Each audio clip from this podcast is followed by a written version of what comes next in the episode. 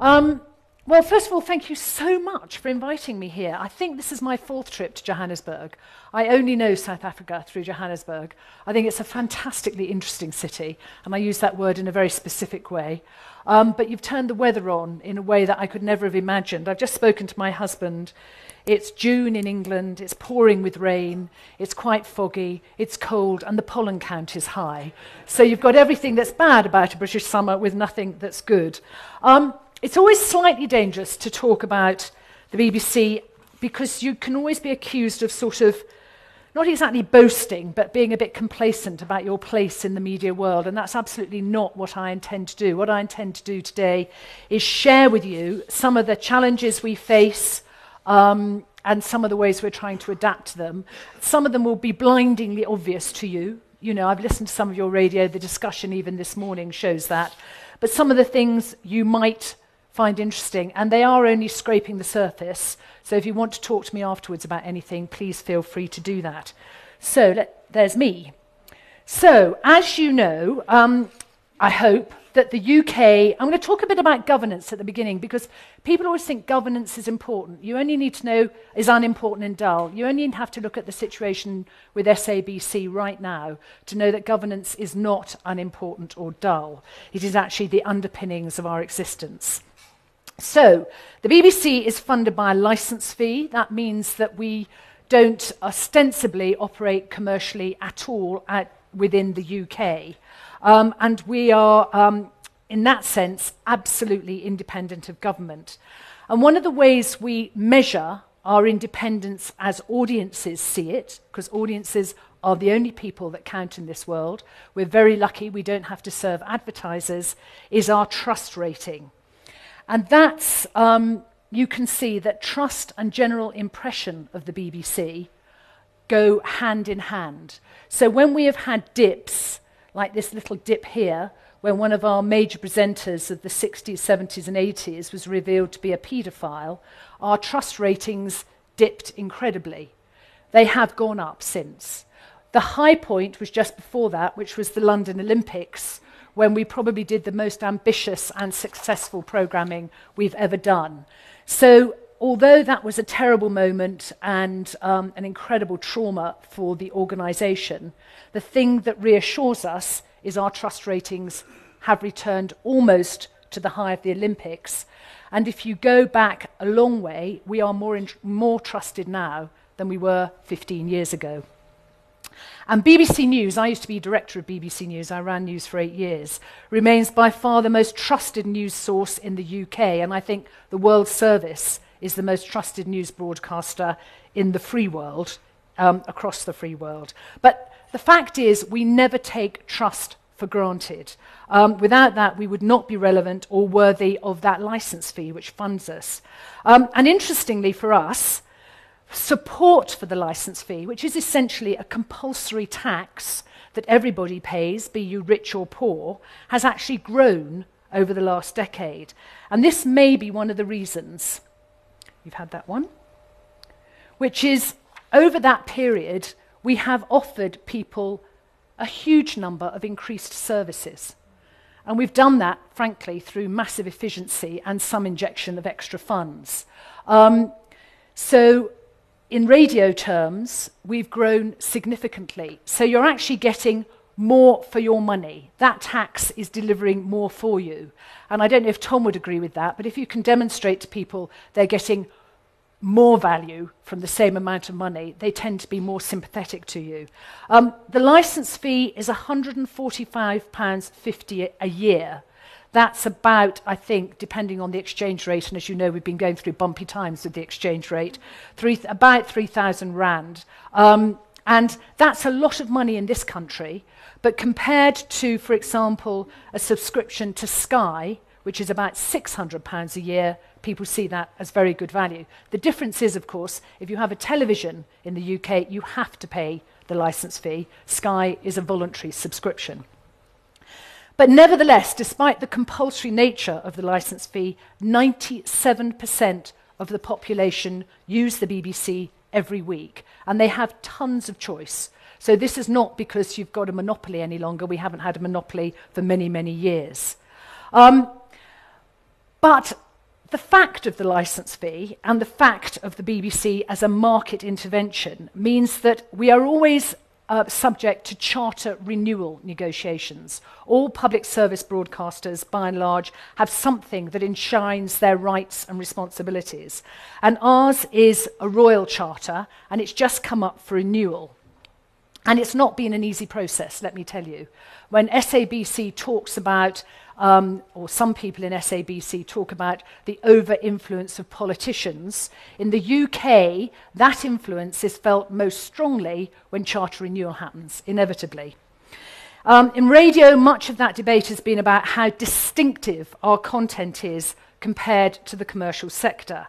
We've tracked our distinctiveness for years because it's very important, and we genuinely feel we can demonstrate that our stations are definitely different to commercial radio.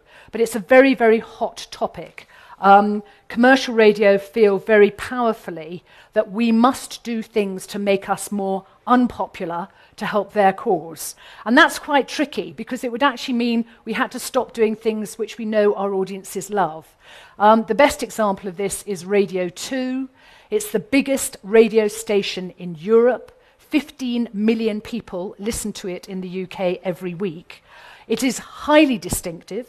It discusses philosophy at lunchtime. It has the kinds of expertise pop quizzes that no other commercial station does. It has a series of brilliant presenters, and there was pressure on us to make it less popular. And the only reason that those negotiating with us in government decided this was a bad idea was when we said, So, how are you going to explain to our audiences that you want to take away from them things they really love. And at that point, the government negotiators backed off. Um, it's always been the case that we've always tried to make the good popular and the popular good. Um, and inform, educate, and entertain still remain our bywords. They are not just flummery, they are enshrined in our charter. We are, as it were, tested on them, and they are incredibly important. Um, the review of our charter, I said, hasn't been straightforward, um, and the government's proposals for the future, our future are nearly finalised. Um, those of you who, who's heard here of Brexit? Okay. So Brexit has uh, really upset the apple cart for almost every institution and every politician. It is quite remarkable that it appears we've voted for something where nobody on either side appears to have had a plan for what happened if we voted Brexit. Um, and so we are very pleased we're as far as we are down the road with negotiating our charter, and we hope to get that charter signed off. But there are some things, very quickly, but there are some things that um, remain problematic for us. Probably the most problematic is about the nature of government influence on the unitary board which will run the BBC. Um, the BBC, in all its history, has always had a separate regulator and then an operational board on which I sit as Director of Radio. For the first time next year, we will have a unitary board, which means, very boring title, but it means that this board will decide editorial things and editorial strategy, as well as the, the overarching strategy for the BBC. Um, the government is very keen to influence very directly the people who sit on that board. We are very keen, as independent broadcasters, that that influence from politicians is limited as far as possible. And this is not a party political point. We do not think that independent broadcasters working in the public service should have political interference. And we're still, as I say, in negotiation with the government about that. The Charter means we'll also need to find more savings um, in addition to the many, many millions of pounds we've already cut over the last 10 years. I'm not pleading poverty. poverty. We're still incredibly well funded. But one of the biggest blows to us in our charter negotiation was, was when we were given responsibility for funding the free over 75 license fees. Now, you will have noticed that anything connected to an aging population, first of all, makes a broadcaster an instrument of government policy never a good idea. And secondly, you have a growing number of over 75s. So effectively, you have a growing bill that will be paid by a younger generation for an older generation's free consumption, and that money will come out of programs. So it's very, very controversial. The only offset we've had to that is that we will be allowed to change the policy at some point about free over 75 license fees. Um, we've got a good plan for that. I would only say taking things away from people, particularly when they're free things, is very, very difficult, as I'm sure everybody who's ever tried to do it will know.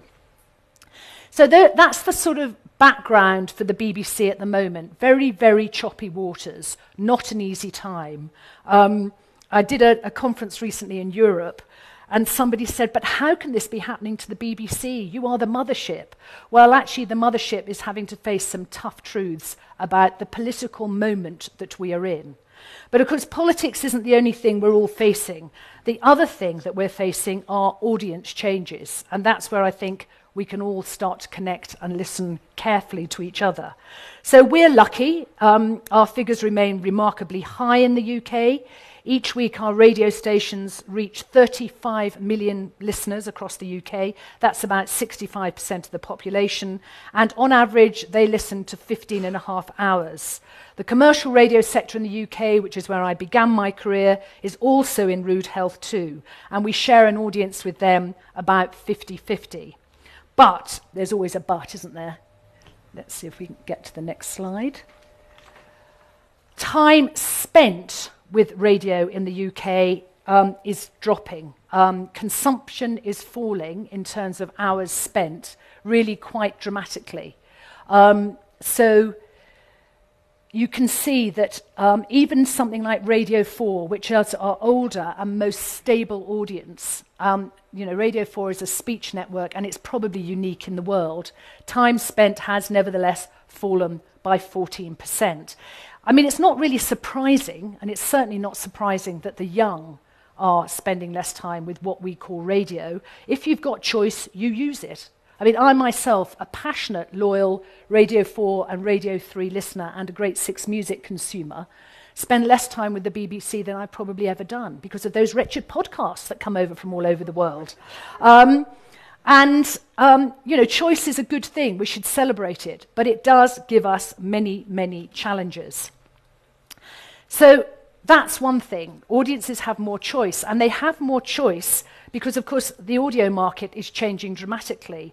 The new players, Apple, Amazon, Google, and for us particularly, Spotify, are giving us a real run for our money. And although this might feel like a first world problem, I think it's actually a challenge for every broadcaster in every country, in every part of the globe. So, how are we responding to these challenges? Well, the first thing always when there's a big, profound technological and structural tr- shift in consumption um, is not to panic. Um, I think there was a sort of. I once went to a meeting about um, audience figures where um, a colleague in commercial radio and I had a bit of a ding dong because he didn't want to, um, us to measure how audiences were consuming radio not from the radio. And that felt to me like someone putting their fingers in their ears and going, la, la, la, la, la, I don't want to hear. You can't beat a structural shift. You have to ride it. And you have to ride it um, in all sorts of ways. There is not a single answer. To the colleague here who asked an excellent question about they're watching us on Facebook, but how the hell do we get them to listen to the radio? We are genuinely all in these challenges together. Um, so we changed our strategy. Um, radio for us is no longer about simply listening to content. It's about listen, watch, and share. And that's our little logo for all of that. I mean, it's an incredibly simple mantra. It's kind of like inform, educate, and entertain. Listen, watch, share. It acknowledges both the enduring importance of traditional listening and the need, and it is a need, to embrace new audience needs and new opportunities. And not every audience has the same need for all aspects of our strategy. So let's go to the young first, because we all obsess about the young, and we are right to, because they are the, gener- you know, the listeners and consumers of the future. Radio 1, our youth strategy, has been incredibly ambitious digitally for a long time. They embraced this first when lots of people were saying no audience will ever want to watch things connected to a radio brand. Radio 1 already knew they had to do it. Um, The average age of the listener is 22. They want great music and DJs. They want images, comic video, live performance, and lots and lots of social media. They genuinely take our on, air content and make it work outside of the radio schedule. So, one of the first things we did is we created, um, you can see here one of our pages, um, we created a YouTube channel. Um, it now has more than 3 million subscribers. Um, YouTube executives go around the world boasting about running one of the biggest radio stations on YouTube. And it's recognized by them and by others as the world's most watched radio station. It's got a combined audience of 7.5 million on social media across Facebook, Twitter, and Instagram. We've also got our own BBC iPlayer, which is the BBC's catch up service, and we put lots and lots of stuff that we put on YouTube there. Because what we never want, and this is a lesson for history, is to have other people controlling access to our content. So we're thrilled to have YouTube because we know lots of people there, but we want a BBC owned access. Because in the end, if you aren't the gatekeepers of your content, you have, if, if your gatekeeper decides that's it, we no longer want to do what you want to do, or we want to change your content, you're really stuck. So, this, I hope, will be a Radio 1 video iPlayer promotional video. Can we play that? No, sadly not. Well, there we go. It'll be on the iPlayer. Um, so, Radio 1 this is, by the way, the Radio 1 entrance, and this is the crowd barriers because I think we had Beyonce coming in that day. And it is quite amazing how many people turn up for these things. Um, radio 1 is proving that you can still bring audiences to radio, but only if you understand that for anyone under 25, radio is so much more than audio and needs to be available to them conveniently and digitally. But different audiences need different things from our strategy. So the Radio 2 audience. The Radio 2 audience, the average age is about 53. As I said, it's the biggest radio station in Europe. Um, it's embraced new technology in different ways because what works for the Radio 1 audience doesn't always work for them. This was an audience that initially was incredibly loath to use social media until social media became really mainstream, this is a very mainstream audience, so it wasn't interested. But now it absolutely um, is taking off. And this is a screen grab um, for a very successful thing we're doing called Sounds of the 80s. 80s music is really important to this audience, it's the music of their youth. And, you know, the power of cheap music is it takes you right back to your pleasure zones. And one of the things I think has been very striking so far this morning has, is how little we've talked about pleasure as a radio experience. And one of the things I love about my radio stations is that they're all about giving people pleasure. That doesn't mean to say we don't do incredibly serious debate, because for some people, serious debate is pleasurable. But for lots and lots of people, what they really want from us is pleasure.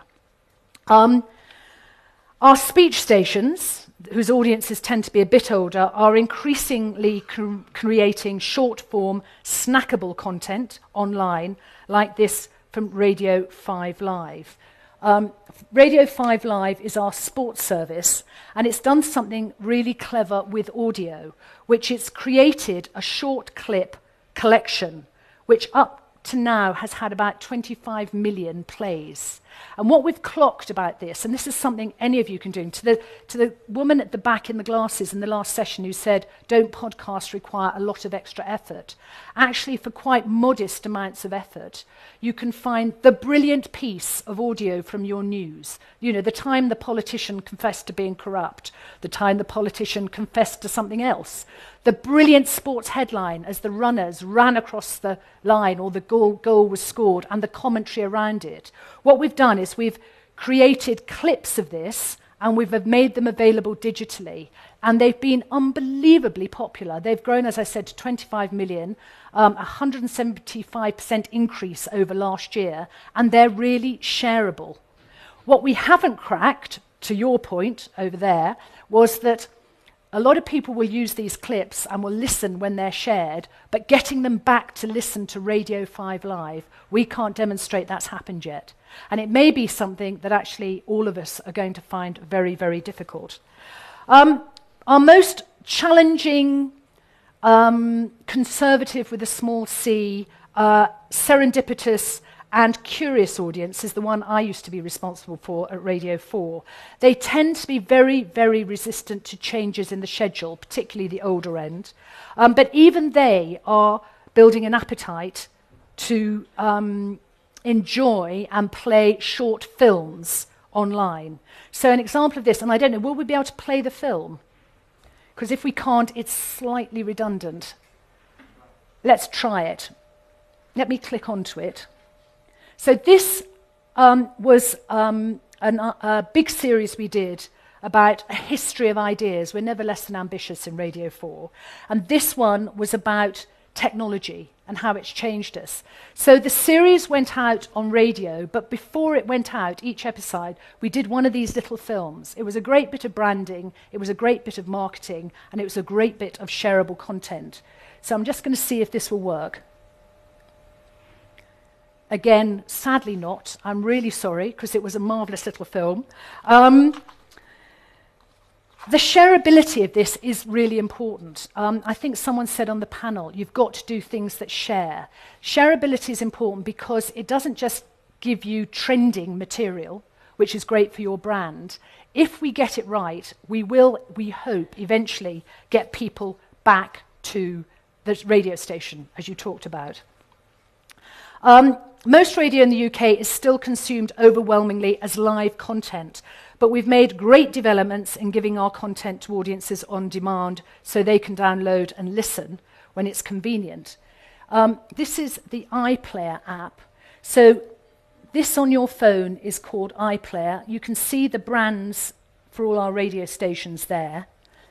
Uh, for a long while, that app only allowed you to listen live, and that's actually quite expensive because it's a lot of um, IP that you're lo- losing. But earlier this year, we actually allowed, uh, we got the technology that allowed you to download individual programs, not just speech programs, but music programs too. We got the rights, because of course we don't own music rights.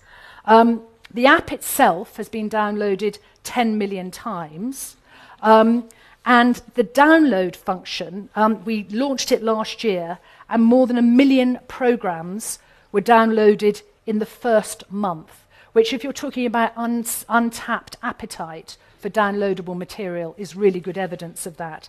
I mean, one newspaper columnist, and the newspapers tend to be quite hostile to the BBC, loved this so much he described it as literally life changing.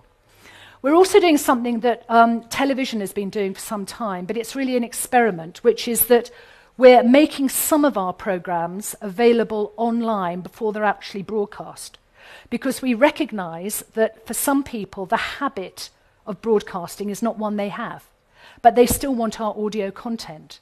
So we're, we're seeing um, over time, and this is an experiment, whether if you put a great program with a fabulous presenter, and this is mostly speech programs, out there early, Will you increase your audience overall? It is perfectly possible that you will. A lot of program makers hate it because they simply assume that there will be fewer people coming to the program on air. But actually, we don't know that. In television, that is not what has happened. In television, it has often meant people will watch something for a second time or tell their friends to watch it because they've originally watched online. We don't know in audio if that's going to be um, the way, although we, we are seeing, obviously, an increase in online listening when we put those things out early. Podcasts remain hugely popular. Um, we offer 450 strands across our networks, and as I said earlier, Apple tell us our podcasts are most popular in their apps. We mostly do not make programs specially as podcasts because at the moment we don't have the resource. What we do do is we top and tail or aggregate our content, program content, as podcasts. So, one of our most popular Radio 4 podcasts is something called In Our Time, which sounds incredibly dull. It's incredibly popular and brilliant. It's a very brilliant um, presenter called Melvin Bragg, and they take a range of topics, one topic for 45 minutes, and they get the best brains in the country to debate that topic. So it could be Cicero, it could be Jane Eyre, it could be um, the rivers of France, it could be anything. But because of the quality of the thinking and the articulacy of the people doing the chatting, um, it's a brilliant program. Uh, it's very popular on air, it's an incredibly popular podcast. At the very end, the extra bit you get is just we keep in the recording of what happened after the microphones were switched off in the studio. So you get the jokes, you get the, well, I wish you hadn't said that. You get the humanity of the people coming through, and we know from our audiences they love all of that. Um, alongside that, we're continuing to build out our DAB network. Uh, we've got about 97% of the UK covered, um, although we're not going to switch off FM yet because not enough audiences have it. If you're talking about cars, 29 million cars in the UK do not have DAB radios or actually access to digitally, except possibly in the way Tom was talking about in his session, which is the auxiliary jack. Um, I know that in South Africa, DAB Plus is being trialled, and I think you're the first country in the southern, the SADC, to be carrying out DAB Plus trials. Is that right? Um, in the UK, we've got two DAB Plus services just launched um, with the release of the second digital multiplex. We don't know how they're doing yet, it's too soon to say, but that was quite an advance for us. We're also working in the industry on hybrid radio, which is an innovation of new hybrid radio player app, app that's capable, as I said earlier, of switching between broadcast DAB and streaming. And on phones, we're working together as an industry to get DAB, FM, and IP.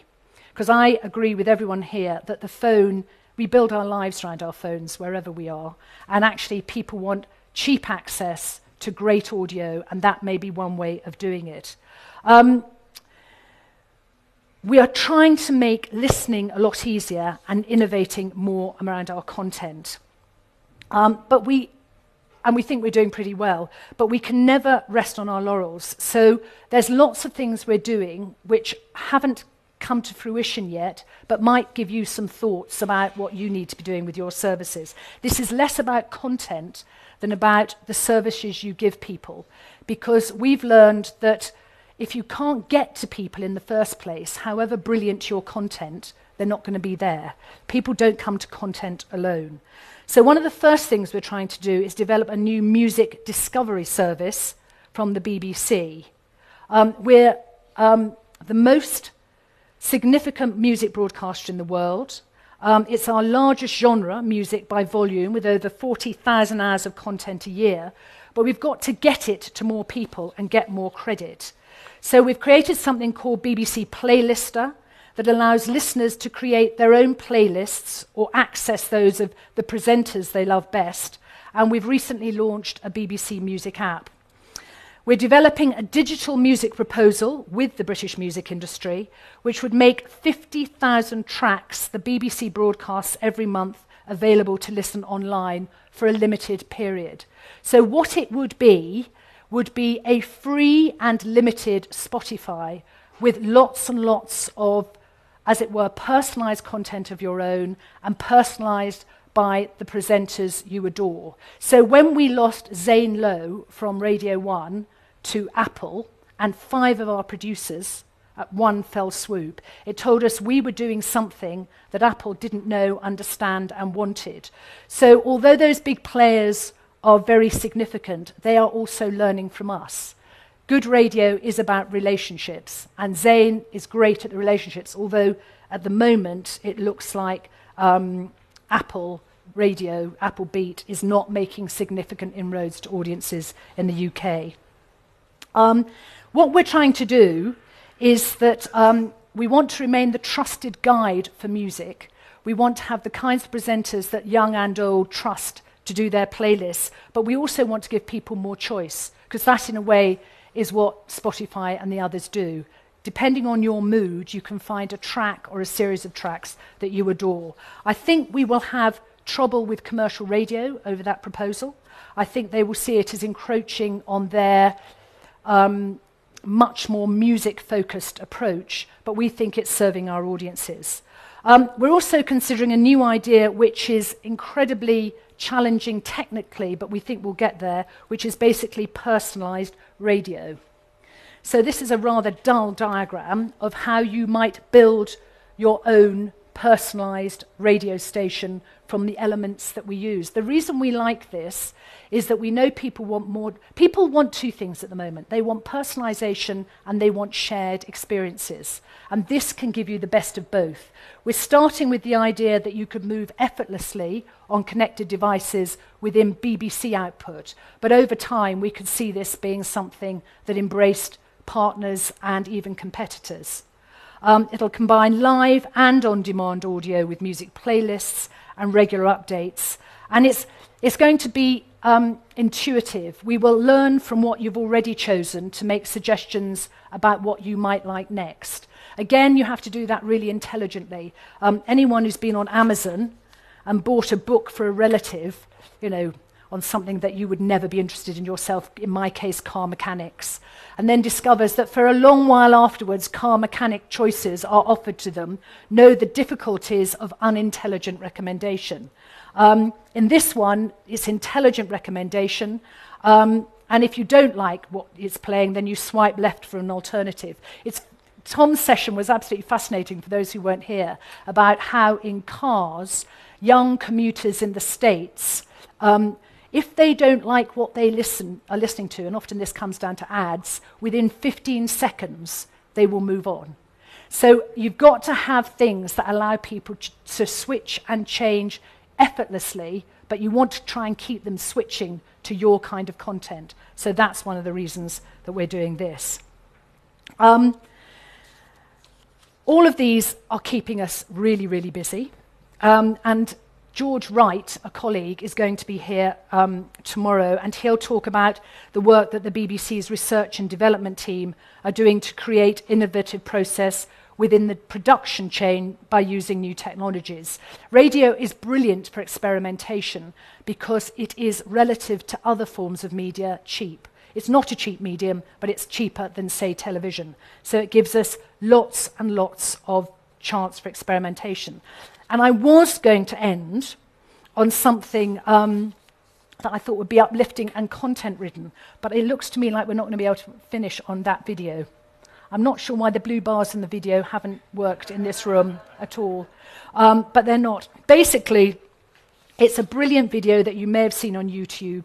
It's from BBC Music, and it's the, the song God Only Knows by the Beach Boys, sung by the best musicians in the world, um, and um, who gave their services for free um, because we were the BBC and they want music to be spread everywhere. I'm so sorry you can't see it because it is uplifting and inspiring. But that really, my point there was to say everything we're doing is important because it's important to get content to people. But without good content, you can forget it. The two things go hand in hand. And you do have to remember as you go forward that great content without the right distribution is a waste, and distribution without great content is a bore. So that's my homily for this morning, and I'm very happy to take questions.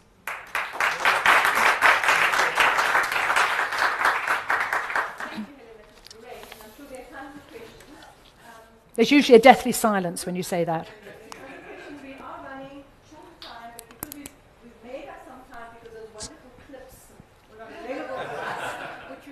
I do my best.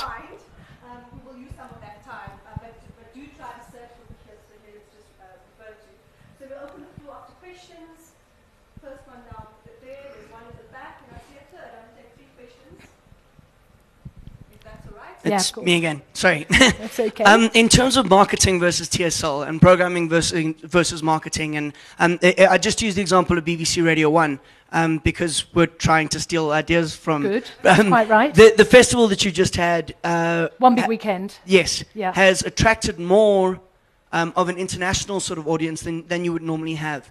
Um, how important is it uh, to, to focus your programming on your marketing and vice versa, in your opinion? Um, well, we mar- because we're public service, marketing follows programming. But with um, with all our radio stations are brands, so the two are sort of interlinked. One of the things about listen, watch, share was we needed to sharpen up what each of our brands was. It was a very good exercise for us. You know, within the BBC's public purposes, which we can't abandon because, you know, we're funded by the public. It's not just vanity publishing this. Whoops. Lost that. Um, Radio 1 has always had a big international audience. Does that work if I hold it? Has always had a big international audience online. We do stuff in Ibiza, for example. We do club music in Ibiza, some of which is broadcast in the UK, a lot of which is done um, without being broadcast. It is, you know, for an international market. We also um, sell Radio 1 compilations commercially. So we're incredibly aware that we go from pure public service, like our documentaries for young people, through to quite a commercial end outside of the UK, which our rules allow. Um, but the marketing, if you, if you care about your audiences, your marketing has to reflect the programming. Which, the thing we've got which makes us so lucky is we don't have to flog programs to advertisers first. We're not taking audiences to advertisers, and there's nothing wrong with that. I started in commercial radio. We're taking programs to audiences. So marketing that works has to be intimately connected to the programming. They're one and the same.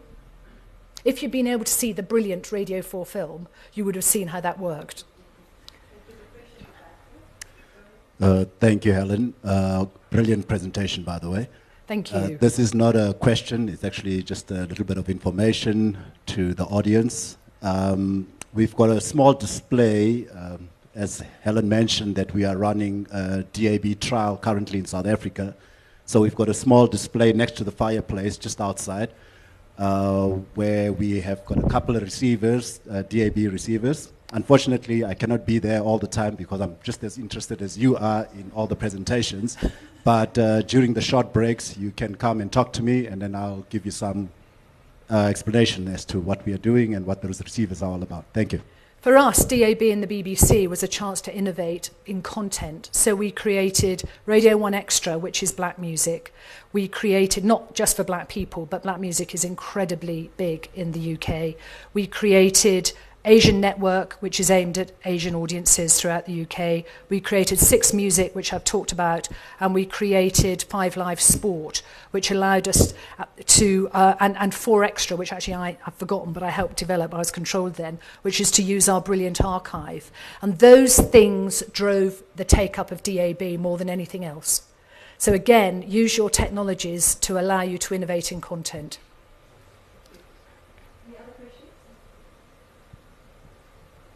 France. The prof. The prof wants a question. Say something more about how the personalized radio works.